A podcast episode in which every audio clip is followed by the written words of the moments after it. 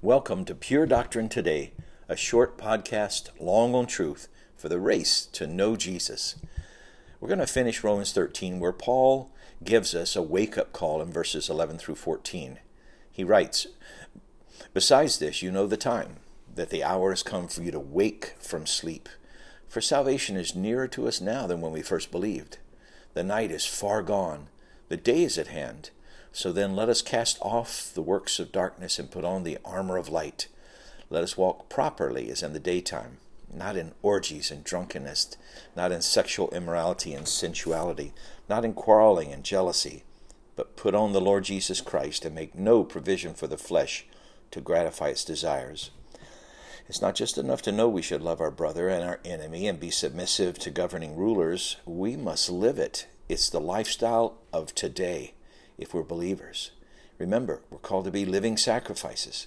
So Paul says, Wake up from sleep. Sleep is a picture of being morally lazy or careless. And why should we wake up? Huh, Christ is coming back, and his coming is nearer now than ever. This is what he means when he says, For salvation is nearer to us now than when we first believed. And the night is far gone, the day is at hand. The day when Jesus will return is imminent, and Jesus will return expecting us to be loving others, including our enemies. So, how do we wake up and become the people of love He has saved us to be? In verse 12, we see we're to cast off works of darkness or sin. He mentions several examples. Verse 13, things like sexual immorality, drunkenness, quarreling, and jealousy. The picture here is of taking off clothing that is sinful. In fact, in verse 14, he tells us that we're not only to cast off sinful works, but to make no provision for the flesh to gratify its desires. Make no plans to sin. Do not open the door to it in your mind or your heart. As someone has said, kick sin off the doorstep and it will never come into your house. In the place of this morally sinful clothing we take off, we're to put on something else, which Paul expresses in two different phrases.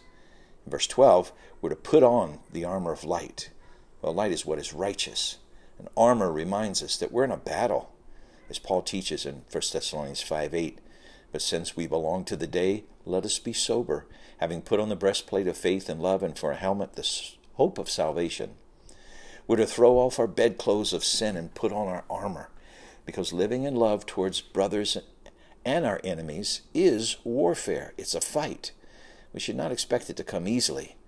The world, the flesh, and the devil are against God's kind of love. And then the second phrase Paul uses to express what we must put on as our living sacrifice wardrobe is put on the Lord Jesus Christ. The Lord Jesus Christ is first our Lord. We're to put him on as our master. It's his will we live for, it's his will to love. We make no provision for the flesh, but only for the will of Christ. Then Jesus is our Lord, but also our model for love. He's the one we're to imitate. No one loved like Jesus loved. Let me recommend a great book, Loving the Way Jesus Loves by Phil Ryken. Live in the Gospels, where we see Jesus living out his love to all kinds of people in all kinds of ways. And Jesus is also our source for love. He is the one we're to depend on for the resources to love our brothers and enemies alike. I cannot love like these verses in Romans are commanding me to love unless Jesus gives me that love, and He will. It's ours for the asking. Loving our brothers and sisters, loving our enemies, submitting respectfully to the government, paying our taxes, it's all possible for us as living sacrifices for God only, only through the Lord Jesus Christ. Therefore, it's possible because we have Christ. Let us put him on as our Lord, our model, the source of our love. Put on the Lord Jesus Christ, and we'll see you next time.